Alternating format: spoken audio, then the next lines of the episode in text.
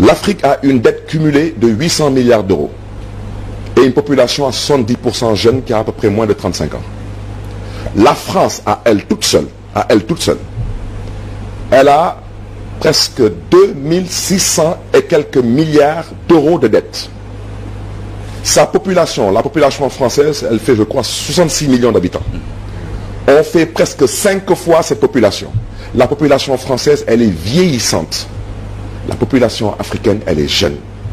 Toutes les, le sous, vous ne pouvez pas comparer le sous-sol africain au sous-sol français.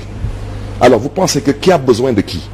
Celui qui a plus de 2500 milliards d'euros de dettes. Vous pensez qu'il peut aider celui qui a 800 milliards d'euros de, euh, de dettes Vous pensez que celui qui a un peuple qui en majorité a plus de 60 ans peut aider celui qui a un peuple qui en majorité a moins de 40 ans?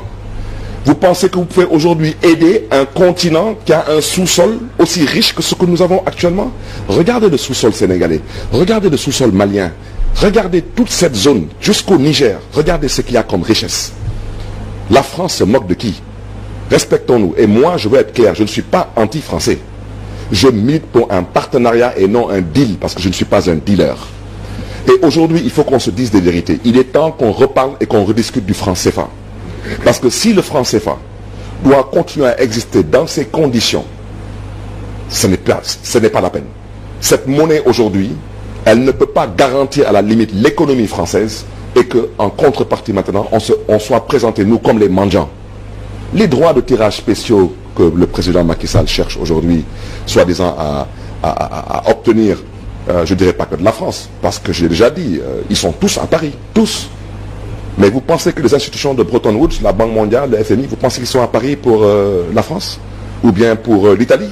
Ils sont à Paris pour nous. Alors pourquoi nous, on doit continuer à emprunter de l'argent et en mettant sur la table nos ressources premières? Au nom de quoi? C'est la raison pour laquelle je pense aujourd'hui qu'on aurait organisé un sommet entre la Chine et l'Afrique. J'aurais peut-être pensé que là, il y aura peut-être un potentiel de partenariat. Parce que, certes, les États n'ont pas d'amis, ils ont des intérêts, mais on sent au moins la Chine apporter une plus-value dans le développement de l'Afrique. Mais quant à la France, il faut qu'on se dise des vérités. Et il faut qu'on apprenne à se respecter cette relation entre l'Afrique et la France, elle doit évoluer vers un partenariat gagnant-gagnant. Il peut ne pas être équitable. C'est le cas, non? Mais ce n'est pas le cas. Je vous donne un simple exemple. On prend l'autoroute à péage FH. Pourquoi les gosses l'ont cassé? Et pourtant, quand vous allez vers Touba, ce n'est plus FH, c'est Ila Touba. Quand vous allez vers Sali, à partir de Toglou, ce n'est plus FH.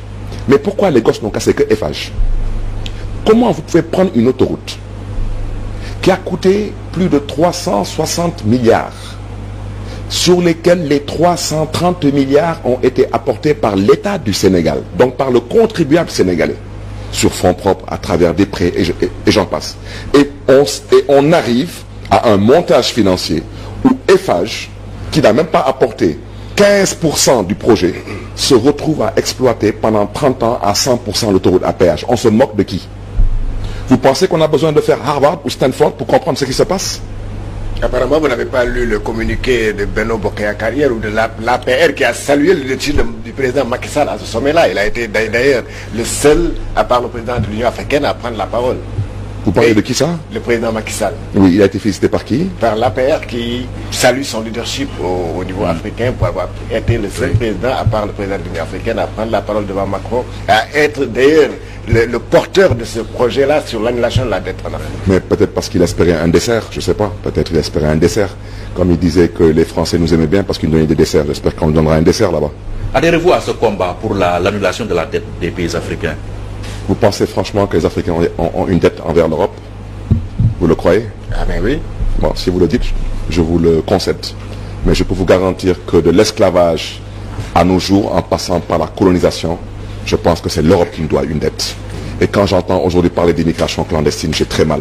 C'est cette même Europe qui rentre dans nos eaux et de façon clandestine qui nous prend notre poisson. Et qui conduit à la mort de milliers de jeunes Sénégalais. Et ça a été dénoncé au Parlement européen par des députés comme Jean-Luc Mélenchon. Vous pensez que l'Afrique est endettée Elle doit de l'argent à qui? L'Afrique a été pillée. L'Afrique a été humiliée. L'Afrique a besoin aujourd'hui de se réveiller. Il ne s'agit pas aujourd'hui de, de, d'être anti-européen, anti-français. Non, il s'agit de dire la vérité où elle doit être dite.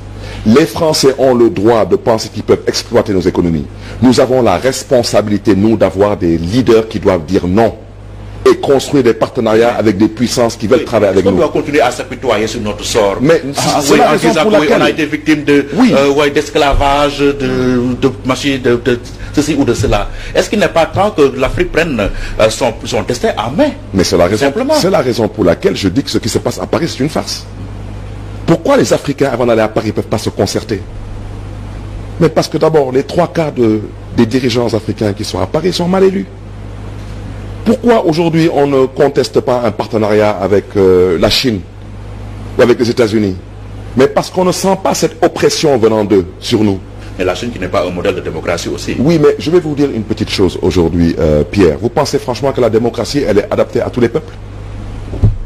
Vous le croyez-vous? Vous pensez que la démocratie est adaptée à nous?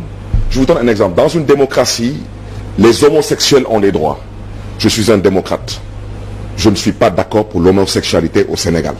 Parce qu'on doit respecter nos valeurs et no- et notre culture. Aujourd'hui, moi, je suis parti en Chine. J'ai vécu une bonne partie de ma vie aux États-Unis. J'ai découvert que la Chine était plus développée que les États-Unis. Parce que peut-être la Chine, c'est le communisme qui marche pour elle. Vous pensez que Kadhafi, quand il était au pouvoir, moi, j'ai beaucoup voyagé à travers. Je n'ai jamais rencontré dans ma vie de Libyens. Jamais. Même pas étudiant. Mais parce que sous Kadhafi, il y avait des conditions qui permettaient aux Libyens de vivre dans leur pays. C'était peut-être pas une démocratie, mais ils étaient à l'aise dans ce qu'ils étaient.